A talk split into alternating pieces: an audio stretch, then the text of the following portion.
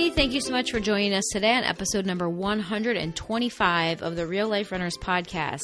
Today we are going to be continuing our discussion about comparison by talking a little bit about the prequel for comparison, which is judgment.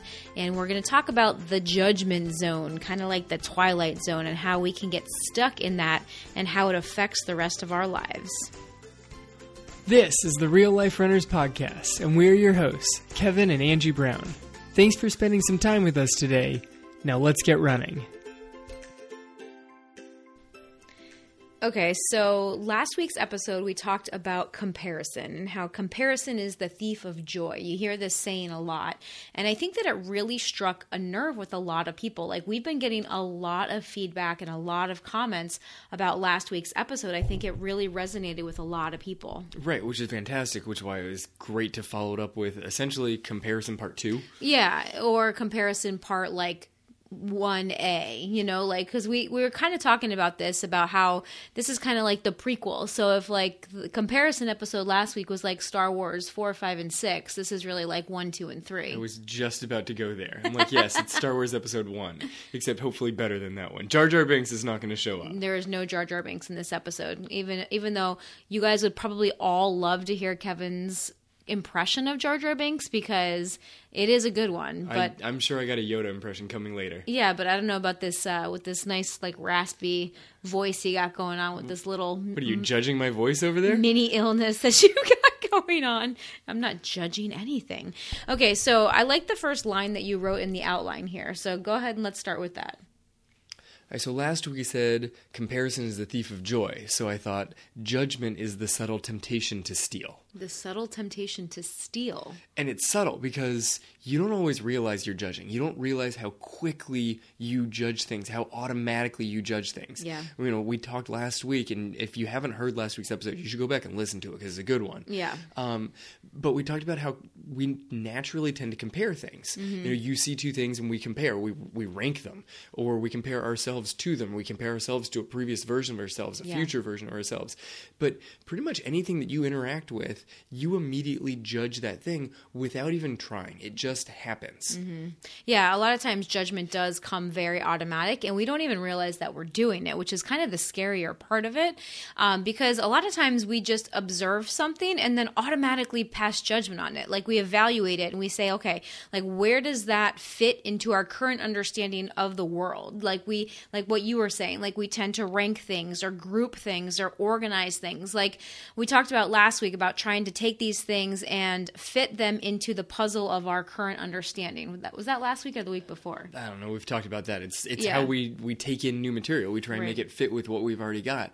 And it's a really good skill. It's efficient for our brain to take things and put them into groups. Categories. Yeah. It makes your life so much easier. Mm-hmm. So that's what we do. We find a new thing, and instead of just observing it for what it is, we figure out where it goes in what we already know. Right. And so, you know, people talk about like judging, and I think that like a lot of times judgment gets looked at itself in a negative light, which is kind of funny. Like the idea of judging is a negative thing to a lot of people, yet you're doing it on a daily basis and probably don't realize it. Right. If you think judgment is a negative thing, you just judged judging. Right. So meta. Right. I know. I went there. You did go there.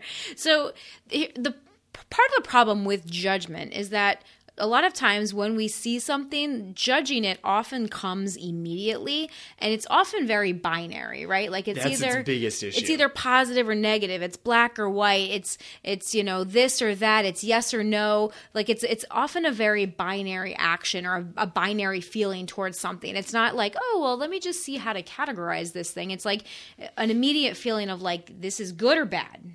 Right, which is not always the greatest thing, especially if you meet a person for the first time. Right. You haven't even talked to the person. You just meet them for the first time. You see them from across the room. And before you have a chance to ever talk to them to figure out who the heck this person is, you probably, without realizing it, have already put them a level up or a level down compared to like your basic, I don't even know this person at all. You've judged that person. I mean, we do it all the time, you know, and it's like you said, I think it's one of those things that that helps us to make the world a less scary place. Like, you know, because meeting people can be a very uncomfortable thing. So we're like, okay, like seeing someone from across the room, you see them, you see what they're wearing, you see if they're like a louder person or a more quiet person. Like you see if they have a smile on their face or if they kind of look like they're upset or angry. Like, and you automatically start to put them in categories, or you start to judge whether or not you even want to talk to this person, right? Yes. And we all do it. And, you know,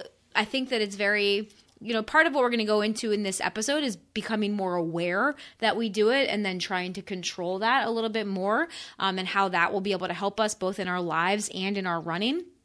And, but just realizing that we do this without even being conscious of it a lot of times, I think, is the first step. Well, and realizing that judgment is almost always happening. You know, one of the things in like when we take kids to places over the summer, you know, the like the kids arcade or what the, I mean, it's Boomers down here, but it's got like the mini golf in the back and kids the arcade, fun zone. Those kind of places. They're so loud. They're incredibly loud. Oh my God. And you know, you've got like 6 different like summer camps all running through there. Yeah. And well, I'm trying to keep an eye on our kids.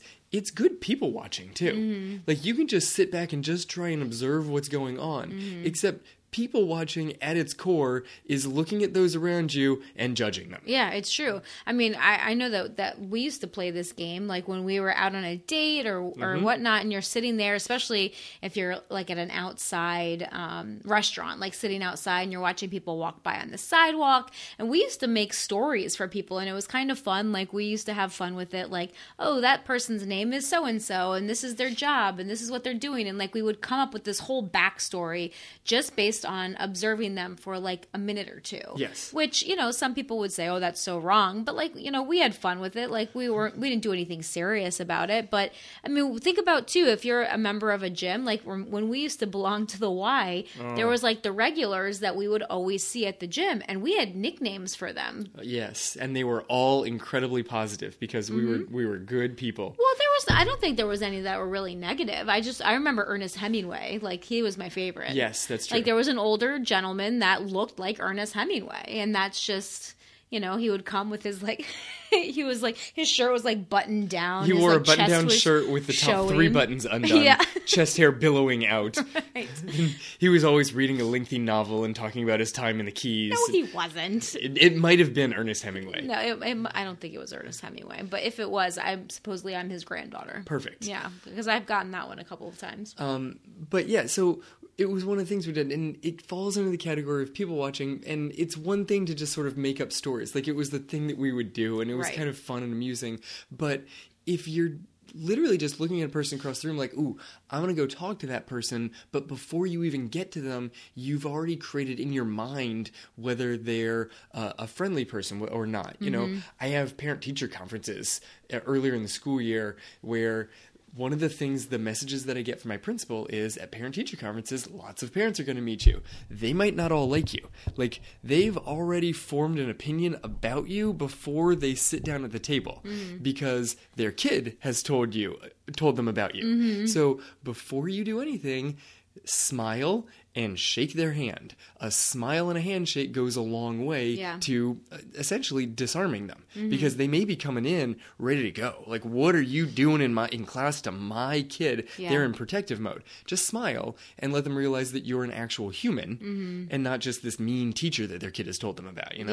Yeah, for sure. And I think that, you know, this is something that we all do, like you said, especially like when we get into that protective mode when it's in regards to our kids, you know, mama bear, Papa Bear kind of thing. Much. Like you're very much going to like start making sure that your kids are safe. So then you're going to judge anyone and try to protect your kids from anyone that you deem as unsafe or unworthy of, you know, interacting with your children. Right. If you're pretty sure that they're doing something that is essentially harmful to your kid, whether it's actually physically harmful or whether it's a grade to your kid, you're going to protective mode and you believe your kid first, which is great. So by putting yourself out there as just like a person, it sort of takes away some of these initial judgments they might have. But it's tricky because those initial judgments are still there. Yeah. That was there before they even met you. And judging happens, and it colors their picture before they've actually made an interaction. So if you're going out and you're meeting new people, before you actually start forming an opinion of them, consider talking to them. Mm-hmm.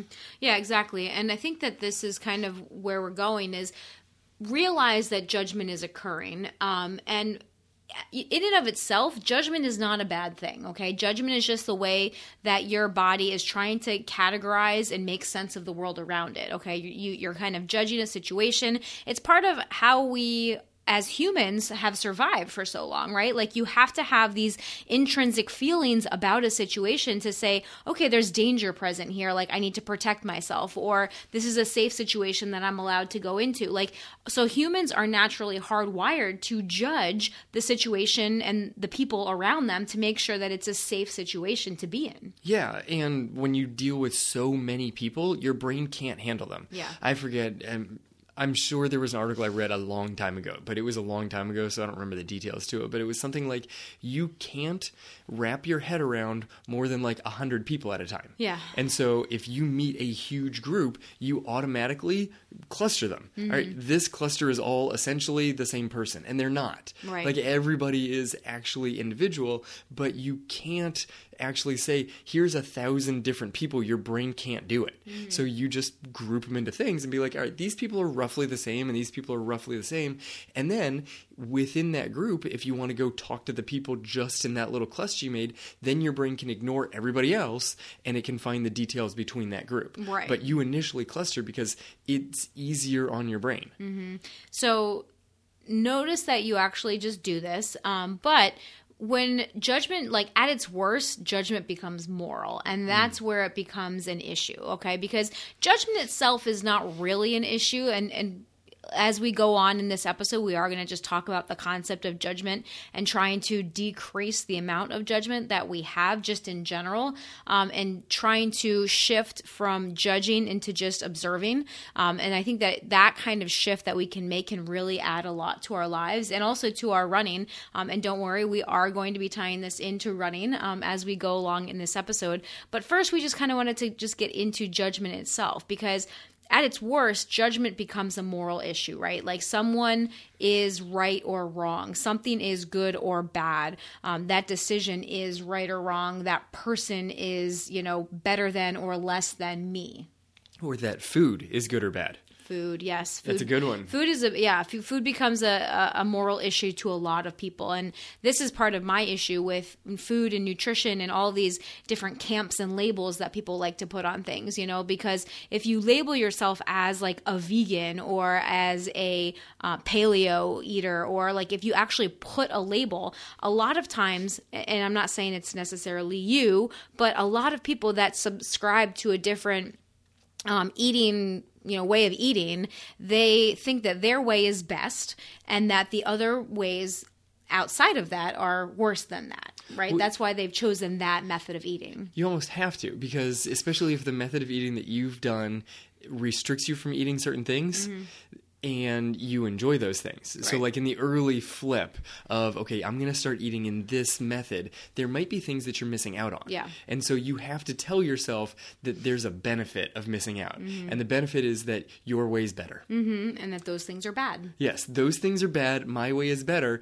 And then the follow-up to that, the natural thing that you're, maybe you're not saying it out loud, but the follow-up to my way's better is their way is wrong, and I'm better than them because I eat better than them. Right. And that's an issue. And that's an issue, right. That's where the problem comes in. And we're not saying that everyone does this, but we're saying that some people do that. And, you know, are you doing that without even realizing it? Like, this is just kind of one of those things that you can kind of just pull back and think about how you're interacting and what your thoughts and feelings are about this, whether it's food, whether it's, you know, parenting, that's another big one where there's mm-hmm. a lot of judgment. And this all goes back to that, you know, vulnerability and everything else that I was talking about with Brené Brown, like reading her last book, Daring Greatly. She talks about these you know, the armor that we put on to help protect ourselves. And one of the ways that we protect ourselves from these vulnerability and judgment is, you know, putting these armors on and categorizing people. And part of the issue is with parenting, especially. And I think that the same would probably go with like nutrition and health and fitness.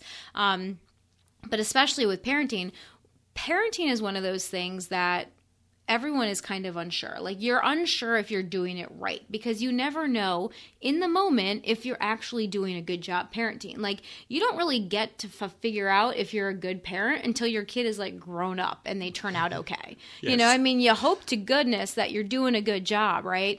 But that's why she even says that parenting is like this judgment minefield, essentially, like this shame minefield, like that people feel so much shame, and they think that, you know, obviously this is the way that I've chosen to do things, so this is the best way. And if you're not doing it this way, then you're doing it wrong. A lot of people pass judgment on others because they're not doing it the way that you're doing it. Right, because they have to justify their own method, because they're unsure whether their method is right, but they've got to stick to their guns. Right. Like, I have to say mine's right, and if mine's right, that means yours is wrong, and it's not. Right. There's just different ways of doing it. There's different ways of doing things, and different strokes for different folks, right? I mean, that's... That's got to be true because it rhymes. Because it rhymes. And there was a show, you know, called Different Strokes. Yes, so that must be a truism. Mm-hmm. That's an absolute fact. Universal law, perhaps. Wow, you're going there. Yes. Okay. So basically, yes, there are different ways of doing things. And right now, we're just trying to get you to understand that you are probably passing judgments that you might not even realize. So we're trying to bring this to your attention so that you can actually just start to realize this, and then we can move on into how we can actually use this to our benefit. I got a running one. Okay. Because we haven't really gone super running. Yeah, I know. Much. I've been thinking about that. I'm like, we need to get into running here. Yeah, so... So one of the things with runners, and runners are actually pretty good about inviting new people in, but... Not all of them, though. Right, not all of them. And at some point, every runner was a newbie runner. Yeah. And depending on what your introduction was, it really forms your picture of what running is. Mm-hmm. Like, the people that sort of help introduce you to running sort of give you a framework in which running kind of exists. Yeah. So... You know, be welcoming to new runners. Help answer as many questions as you can. Right. Like, because people are unsure. People don't want to be doing it wrong. People don't want to get hurt. And, you know, when you're dealing with someone who's been running for, you know, 10, 20, 30 years, and they're like, oh, that's just what you do. And they, if you're not careful about it, saying, well, that's just how it is, comes off a little bit judgy, like, oh, well, you're new, so you haven't figured this out yet, but this is just what you do. Right. So there's that issue. There is. And like, I was just talking to a friend of mine about this the other day, because she has a friend that she invited to come and run with us, and her friend like is a part of another local running group, and she said that she's a part of this group, but she doesn't really like running with them because she feels like they're all very like snobby and cliquish and just not very welcoming, and she doesn't really like running with them because that's how they are. Whereas like our group is really not like that at all. And our group tends to be very, very welcoming. Like, everybody's welcome. Everybody's in. And there's really not a lot of judgment in comparison. As long as you don't bring a husband along to a run. Well, yeah, there's no hairy legs allowed. But like, part of the issue is, I think that a lot of times we put judgment on ourselves, right? Like, when we join a group, we start looking like, so for example, a Facebook group, right? Like, we have our Real Life Runners Tribe Facebook group for runners to share their experiences, their journey, ask questions, get support, right? We've got that. I've got another one with my local running group. And there's a lot of times that you'll join the group, and a lot of times people will not post right away, right? Yeah. You'll kind of get in, you'll start to look at the posts of the, you know, what are people posting? And then you kind of like feel it out before you like jump in and start posting, because you don't want people to judge you. You don't want to say the wrong thing and have other people judge you, like you said, or like laugh at you because it's a dumb question, or because, you know, post the stats from your run because you're so slow, or you're too fast, like in your case. Like, I don't post my runs. You don't post your runs because you don't want to make other people feel bad. Is that right? Right, but why But why does that need to make anybody feel bad? Exactly. Like, your stats should not make anybody else feel bad, because your stats are your stats. Right. But there's other people that are the opposite. You know, they don't want to post their stats because they feel like they're too slow in comparison to everybody else, or they don't want to be seen that way. And that's just that fear of judgment again, which then leads to that comparison, right? A lot of times comparison comes from our own judgment of ourselves, and then how we compare to other people, and then we just assume that those people are then judging us and comparing us as well. Right. Then you're basically acting out of fear of judgment. I know I've done this multiple times, of not wanting to post something, of like, oh man, I'd like to share this run, especially if it's like a struggle. Mm-hmm. Like, this one didn't go well. But to say this didn't go well and then put times that other people be like, yeah, that went just fine for you. Right. But your times aren't somebody else's times. Right. Like, that's the thing. Like, you and I run very different times. And like, I was talking about this with some of my friends too, like how you can still struggle even though your times are a good like 2 to 3 minutes faster than like anything that I ever see on a clock. That doesn't mean it's any less of a struggle for you. That just means that you're naturally a faster runner. Well, both naturally and because you have a lot more experience and you're just... Yeah, but I mean, there was the one day, I don't know, a couple weeks ago that I came in and I was like, oh man, struggle bus for the entire run. And you're like, what'd you do? I'm like, 5 miles. Like, how long did that take you? I don't know, like 35 minutes. Mm-hmm. Like, well, that's brisk. Right. Well, for me it is. Like, for me, I couldn't hold that pace. But I was holding that pace, and normally I can hold that pace and it feels comfortable. Yeah. And that day I was holding that pace and it was just like, whoo, this is just... I feel like I am pushing way too hard to be hitting this pace. Yeah. Because it was a rough day for me. Yep. And we all have days like that. And I think that that's important for everyone to know that you struggle, because I think that a lot of people look at you, with the numbers that you hit on a constant basis, and they're like, oh, Kevin's just like such an amazing runner and this and that. But like, I think it's very good for people to know that you struggle also, and that, like, after your Jacksonville marathon, you know, for you to come out and just be kind of raw about that and talk about what a struggle it was for you, people enjoyed hearing that, because it made them feel like they weren't alone, you know, like that even though you're faster than them, you still share the same struggles as they share. Yeah, or very similar ones. I mean, I still hit the same rough patches in a race. Yep. The couple of weeks after the marathon is not a friendly, like, it's not a comfortable time. No. Like, it's just, it's rough. Yeah. And that doesn't mean that it's bad. That doesn't mean that, you know, anything went wrong or anything. That's just sort of what happens afterwards. Mm-hmm. So here's the issue with judgment, okay? Because almost everything in our lives is in the gray area. Like, there are very few things that are actually black and white, or, you know, A or B, good or bad. Like, most of our life is lived in the gray, whether we like to realize it or not. And I think that humans' need to kind of try to categorize things makes us, you know, not really realize that. It makes us try to ignore the fact that most things are in the gray area, because it's harder when things are in the gray. Yeah, the gray area is complicated. Yeah. But, you know, like, think the last time that you saw, like, a beautiful sunrise. Mm-hmm. Okay, you were probably able to look at it and be like, that's a beautiful sunrise. And you could suggest that that's some judgment on it, that you made it beautiful, but what you didn't do... Right, because it's just a sunrise. Like, just adding the word beautiful is judgment. Right. Yeah. But...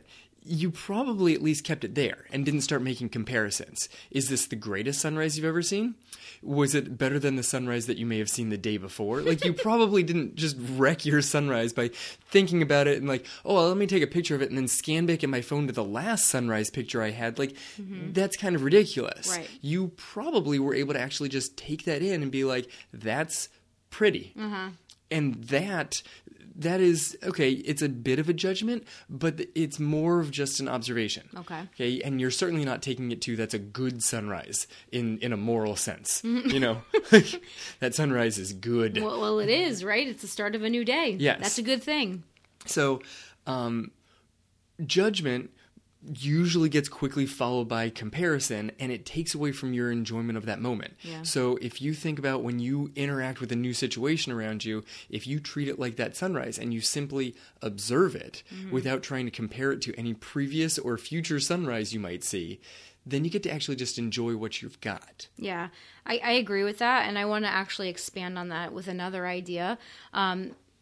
in addition to just observing, I think that when you bring gratitude into the equation, that actually helps a lot when it comes to judgment. It helps us to really stay out of that judgment zone, okay? So like say going with your observation of the sunrise, I see the sunrise almost every weekend on my Saturday runs. On my Saturday runs, I run along the beach, I run along A1A, and I get to see the sunrise almost every Saturday morning.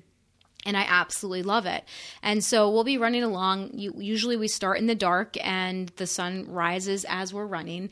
And someone usually will point it out, you know, as we're running along, because a lot of our run is covered up in like condominiums. Yep. But there are definitely patches where we get to see over the ocean, and we actually get to see the sunrise over the ocean, which is amazing. And so someone will say, wow, that's beautiful. And you look at it and you say, yeah, that is beautiful. And I just have started to train myself that when I see things like that, especially the sunrise, to just take a moment of gratitude and just be like, wow, I'm so thankful that I'm here right now seeing this thing with these people, and just like taking in the whole situation and just being thankful and putting that veil of gratitude over the whole situation. That really helps to just kick judgment right to the curb. Right. So now take that exact same situation and remove the beautiful sunrise from it. Okay. Now you're just off on a run. Yeah. And still drop gratitude over the top of it. For sure.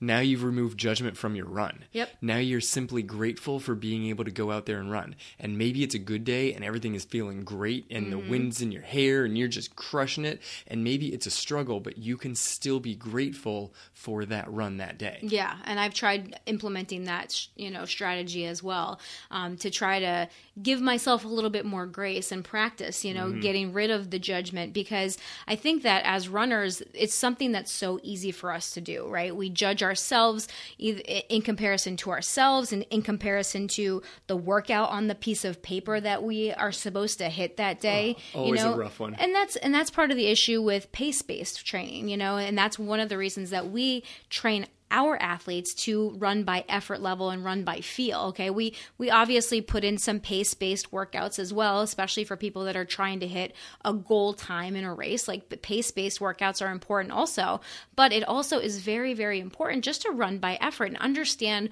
what different effort levels feel like in the body. And that's a big part of how we train our runners and our clients, because once you start to understand what different effort levels are, you can start to tease those out, and you can just say, okay, yep, this is my level 5 today, or this is my level 7 today. And regardless of what the number is on the clock, you know you're pushing yourself to the appropriate level, and you're going to be gaining the benefits of that workout if you're pressing to that level. And even on those days where it's a struggle, right? Like, so say my level 5, I don't know, I'm just going to make up a number because I don't feel like giving exact numbers, but say my level 5 is normally like an 8-minute pace. And on this day, I'm tired. I have, you know, a lot of stress going on in my life. And like, I had one of these runs like a week ago or a couple weeks ago where I was hitting paces and it felt way harder, just like you said, you know, on your run. Like, I'm hitting these paces that should be like a level 5, and they were feeling more like a level 7 or 8 because it was just like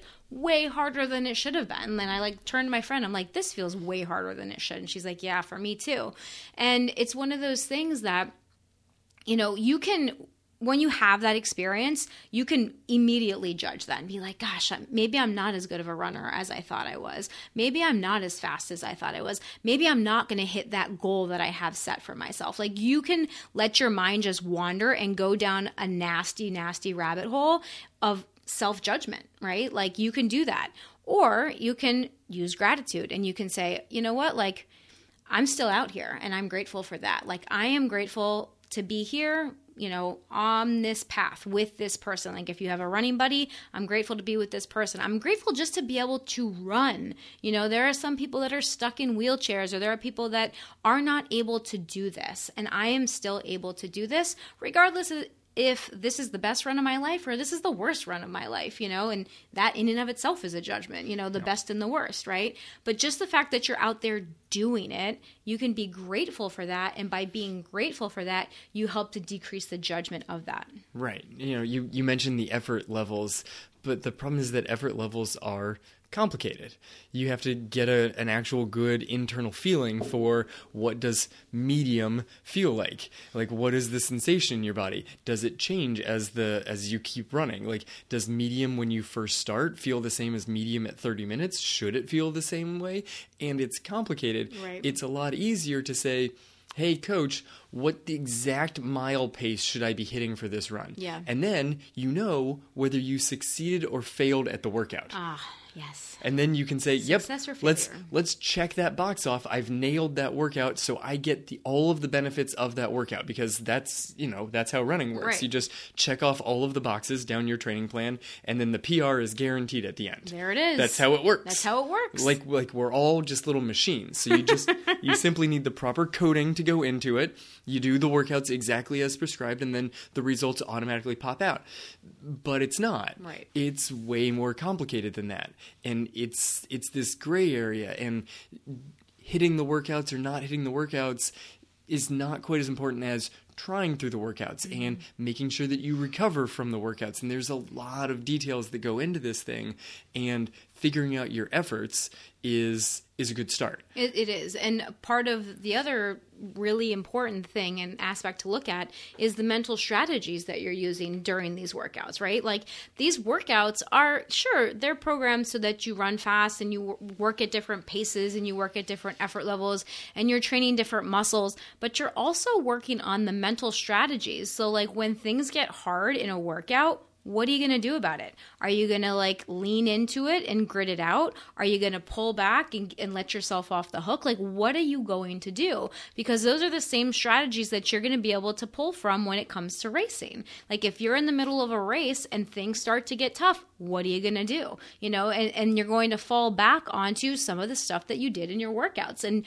the strategies that you developed in those hard workouts. Like, we have workouts, and you've talked about this before, like, sometimes you design workouts with the intent of the athlete failing at that workout. Like, you don't put them in frequently, because you can't do that, because that'll just crush people. But there are workouts that are sometimes designed for the athlete to fail, because they need to understand that they might not hit it. They need to fail. What are you going to do about it? You know, what are the mental strategies that you're going to use? How are you going to dig deep to really try to grit it out or to push harder? Like, how far can you go with that? Right. There's a few workouts I like. One of them is a good one. I like to break this one out on myself also, is go off on like, you know, if you've built your miles up so you can like regularly hit like a 6-mile run, you warm up for a mile, you try and run at like a medium effort for 4 miles, and then drop your last mile down to 5K pace. Mm-hmm. Yeah, that's like, hard. You're tired, but the tricky one is not the last mile at the 5K pace. Don't get me wrong. That's plenty hard, but you know it's coming, and you know it's going to be super painful.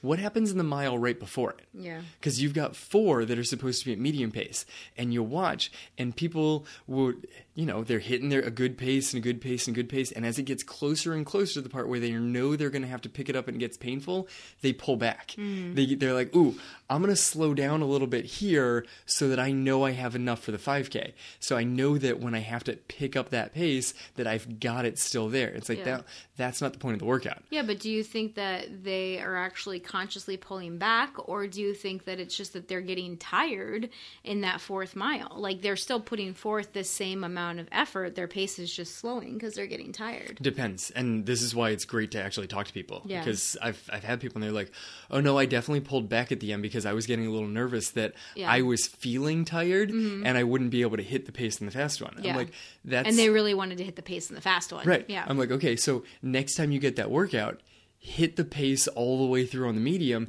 and then see what happens. See what's left. Yeah. And that's them passing judgment, right? Like, in their mind, they're judging that last mile is the most important mile of the workout, right? They're saying, I need to have something left so that I can hit that mile, because that mile is the important one. Right. To who? Yeah. Like, so maybe to you, coach. Right. Maybe to the coach, maybe to them, maybe to, you know, they've got a Strava account and they've got people following on their Strava account. Like, who is it that you're trying to impress with that last mile? Or maybe you looked at that workout and you're like, it's probably the last mile that is physically the most important thing. But if you look at it from a mental perspective, then you want to get yourself real tired and see what you can do in that last one. Yeah. And maybe you only get a half mile in and then the wheels fall off. And you're like, oh, okay, this is what I need to work on. Or maybe the wheels start to fall off and you can find some mental tricks and pull out for another minute and a half maybe, and then you're toasted. Yeah. But you can't see what your limits are unless you actually try to see what your limits are. Right, for sure.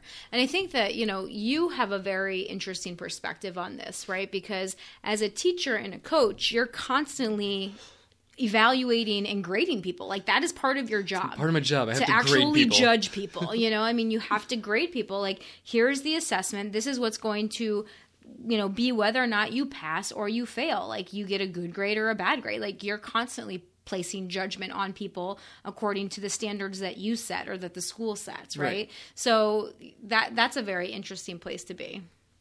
Right. So, you know, I've had kids that get really excited. They do a lab. They learn something. There's a cool thing that happens at the end. But then they do a really terrible job writing up the lab. Uh-huh. And so their grade that hits the grade book is awful. And it's like, oh, man, that lab was terrible. I had so much fun with that lab, but I got such a bad grade. So I don't like science anymore. The teacher's so mean. They're throwing all sorts of things back at me. Yeah. But you have to grade something. Like, yeah. You can't just grade joy and call it a grade in physics. It doesn't work that way. But there's good running examples of this one also is kids who cross the line and they're super excited. Like, man, I just nailed that race. And we have a lot of races that pass out ribbons to like the top 10 or the top 15. Yeah. So what about that kid who comes across the line like, yes, nailed it. And then they realize that they finished 11th. Mm-hmm. And they were one shy of the ribbon. Yeah. They immediately put judgment on themselves that wasn't good enough. Yeah. Like, yes, it was. That race was phenomenal. You just PR'd by a minute and a half. Like, that's the best race I've ever seen you run. You were aggressive through the whole thing. You're like, coach, I didn't get the ribbons. Right. Oh, okay. Yeah. Because that's why we're all here. We want to make sure that you get a ribbon. It's not. Like, we try and cover this so regularly with the kids that, yes, you might get a ribbon, you might not get a ribbon, but how hard were you able to push that day? Right. Were you able to dig inside of yourself and find something new? Mm-hmm. Were you able to improve personally on that day? Because that's a win. Yeah. And the opposite can be an issue also. Like, so there are people that run really phenomenal races and just, you know, fall short of the podium. And then there are the opposite, right? Like, if you're in a race that doesn't have the best competition and maybe you run a really poor race, you know, like some of the top kids on our team, like they've run races that were not very good, but they still got the ribbon. They still made the podium, you know? Does that just, you know, inflate the fact that, you know, they didn't give everything they had that day, but they still hit the podium? You know, like, what is that telling them? Well, yeah, I mean, and that's one of the things that, you know, it's another truism of you learn more from lack of success. You learn more from well, like when you surround yourself with people that are better than you, like trying to level up on competition, like that's usually a way for you to improve is to play with people that are better than you. Yes. Versus like playing with people that are always worse and you always win, right? But are you becoming a better player by always winning, or are you becoming a better player when you play better competition and you're losing more often? Right. You learn from the losses more than you learn from the wins. You're too busy celebrating the wins to try and take the lesson out of it. Yeah. Because you're just like, well, I won. I don't need a lesson out of that. I'm good enough. Mm-hmm. Like, okay, but your competition was really, really subpar on that one. Yeah. So this is what you should be learning out of this race. And it's hard to gain a lesson when you're sitting there holding the trophy. Yeah. It reminds me of like the first like freshman orientation at Notre Dame. Like when you go into the big room, and this is a good remember one. Like 500 people or whatever the huge classroom is. And they're like, they start talking to you about like, you know, what it's going to entail. And they're like, yeah, you know, so how many of you in here were in the top 10% of your class? And like almost every hand in the room stands up. Yeah. Goes up or stands up, whatever it is. Like, okay, great. And then sit down. And they're like, now how many of you were the valedictorian of your class? And it's like 50% of the people. And it's like, look around. Like, you know, you no longer are you like the big fish in a little pond. Hey, like, buddy, level up. Yeah, like you're a little fish in a big pond and everyone around you is as good or better than you. Yeah.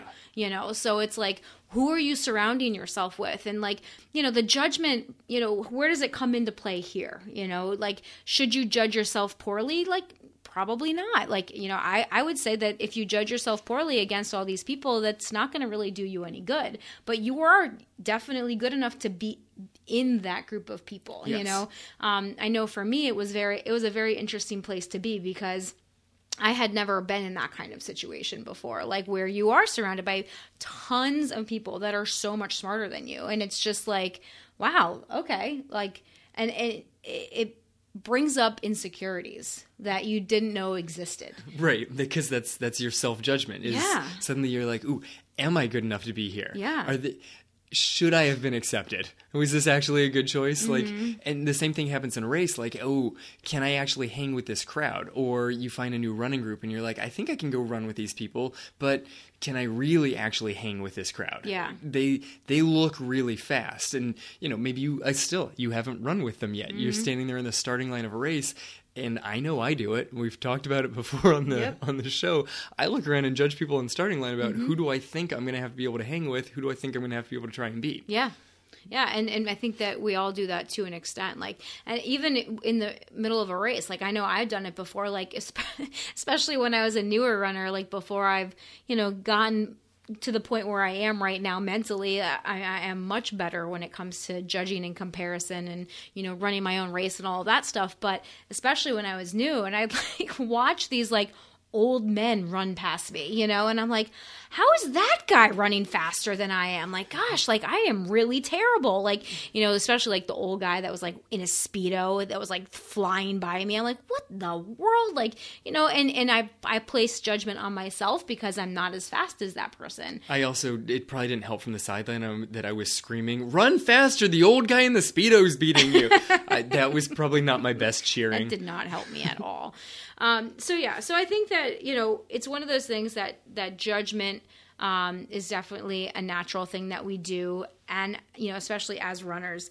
And the part of the issue with this is that, like we've already started to point out, we can judge other people. We can judge situations around us. But often that just leads to internal judgments of ourselves. And it really is more of a reflection, I think. Like when we tend to judge other people, it really is just a reflection of the judgments that we are placing on ourselves. Right, because we judge every situation and we go through a lot of situations. And so we judge how we're responding to that situation. Right. And it's a habit.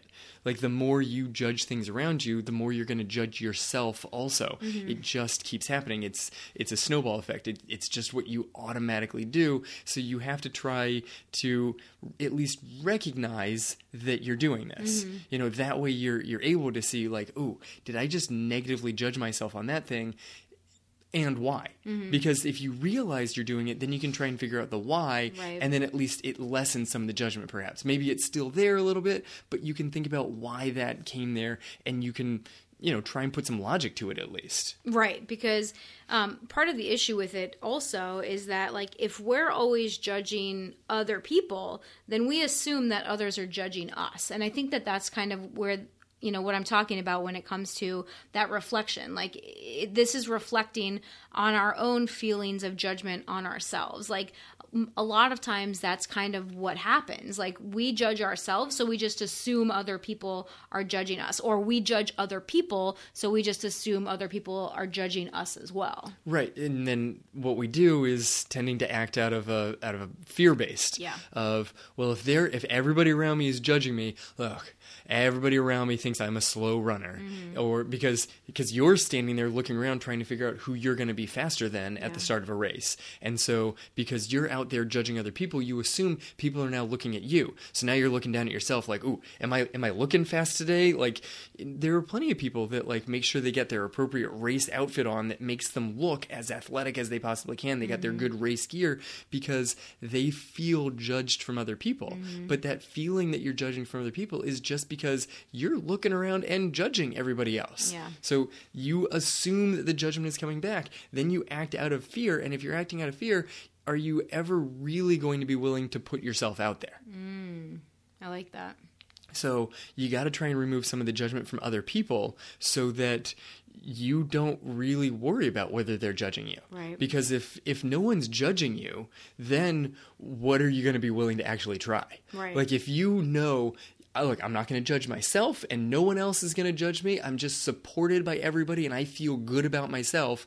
Let's give this a try. Yeah. And if it doesn't go well, okay, then we can try it again. We can, you know, work a little bit more, try a little different, but we'll give it another shot because no one's judging it. No one thinks it went bad. Mm-hmm.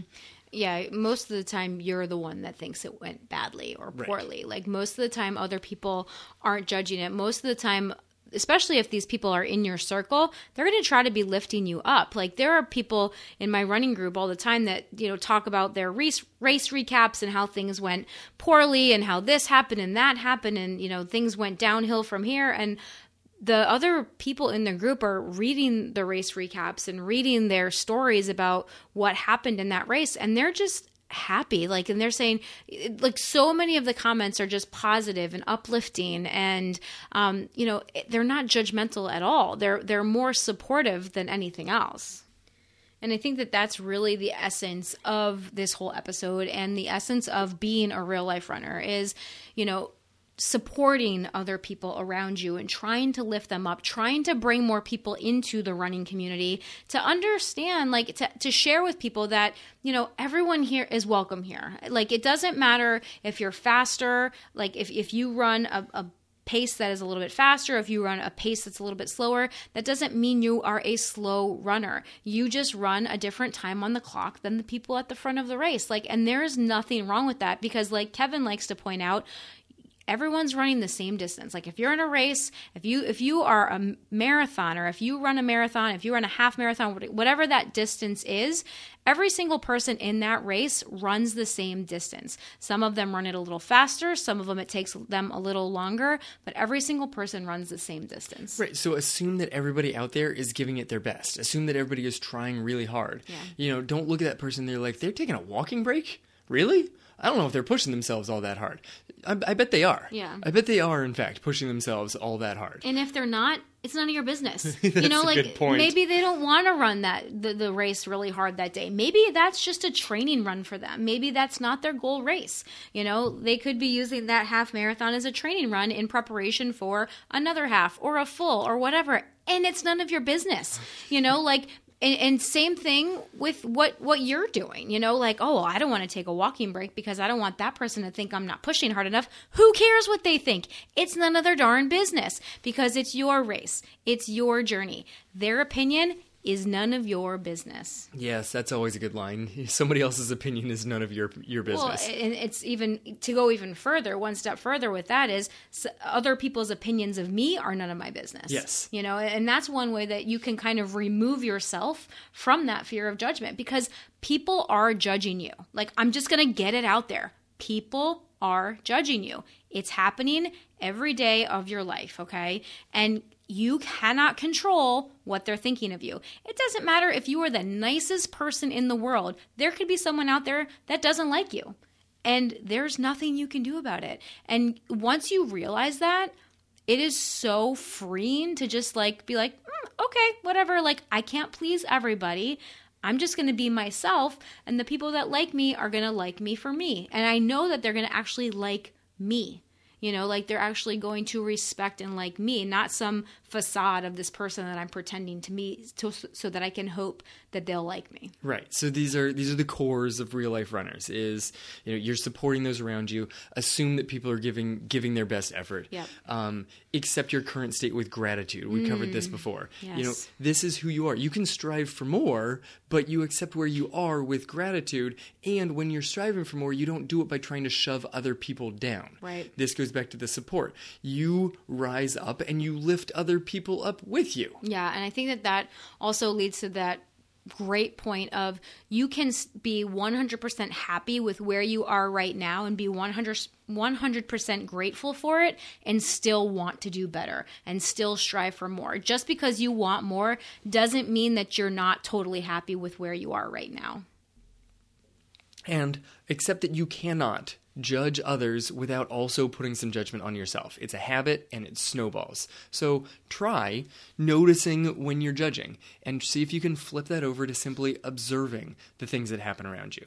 Then you can put some control over whether you want to judge it or not. You can decide whether judging it is worth it or really just a waste of your time and eventually going to lead back to judging yourself and putting yourself into a negative light. Right. And trying to cover that with that veil of gratitude, I think, is a super helpful trick. And then also realizing that judgment is rooted in the scarcity mindset. So when one person succeeds, that does not mean that you have any less success than they do. And it doesn't mean that you are not able to succeed just as much as they are. Because if someone else is able to do it, you should look at that as proof that it is possible and that you can do it too. Like, you just have to work harder, or you just have to do a little bit more. Maybe what someone else achieves isn't possible for you. Like, I know that I'm never going to run a marathon as fast as Kevin, and I'm totally okay with that. Like, it's just not going to happen. Like, and no matter how hard I work, I really don't think I can get there. And I'm totally okay with that. Like, I don't judge myself negatively because of that. And I'm totally fine. Right. But it does show that there are possibilities, that there is more that you can reach. And it helps sort of say, wow, that person's successful. I bet I can be successful similarly. Like, yeah. I can continue pushing. I can continue striving for more. Mm-hmm. All right, so I think that's a perfect place for us to wrap this up. And let me just tell you guys that Kevin is a total champ. He has felt really yucky throughout this episode, and he's had to take multiple breaks as we've been recording this because he's just not feeling well.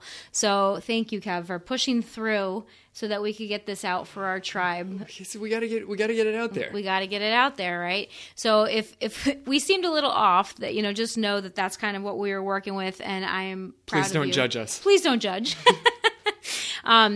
So anywho, that is what we have for you guys today. So hopefully that resonated with you. Hopefully that was helpful. And you can see how you can apply that to your running and try to decrease that amount of judgment in your life as long, along the same lines as the comparison that we talked about last week, because these two episodes really go hand in hand. So in talking about what is possible and people, amazing runners doing amazing things, and really using running to, make their lives better and make themselves better and help them to level up in not only running, but in their whole life, we are coming to our Runner of the Week. Runner of the Week. Woo. Every time. All right. So our Runner of the Week this week just hit her PR in the half marathon a couple of weeks ago, and she absolutely crushed it. She, was one of these people, like a lot of us, that never considered herself a runner, that never enjoyed running, and she started running as kind of a way to deal with some stress and anxiety and things that were going on in her life, and really has taken on this identity of real life runner in ways that make us so happy to see. And we've been able to work with her now for like the past year, and she has just been doing some amazing things with her running. So our Runner of the Week this week is Kate Bleacher. Woohoo! We are so excited for you, and we're so happy to see the amazing progress that you've made over this past year. We have absolutely loved working with you, and to see you just PR in your 10Ks, in your 5Ks, in your half marathons, and everything that running has brought to you and your life, and the peace and everything that you've gained from it has just made us so happy. She got another 10K coming. Yeah. That PR's coming again. She's not anywhere near done. She's going to be doing some amazing things both this year and beyond. So when we contacted Kate and told her that we had chosen her to be our Runner of the Week, this was her response.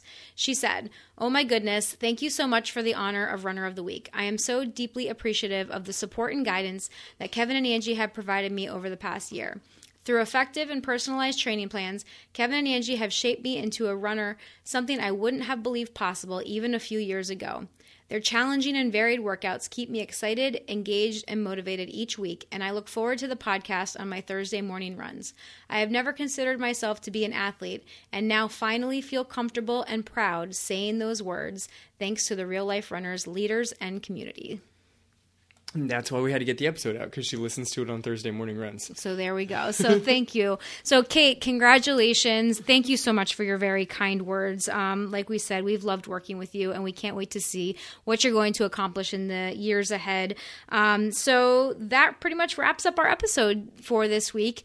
As always, thank you so much for joining us. If you haven't left us a review on iTunes yet, please head over and just leave us a review on iTunes or your favorite podcast player, wherever you you like to listen to us, Spotify, our iHeartRadio, Google Play, Google Podcasts, wherever you like to listen to us, please leave us a review. It helps more people to find the show so that we can continue to grow our tribe. So as always, thank you so much for spending this time with us today. We appreciate it more than you understand. This has been the Real Life Runners Podcast, episode number 125. Now get out there and run your life.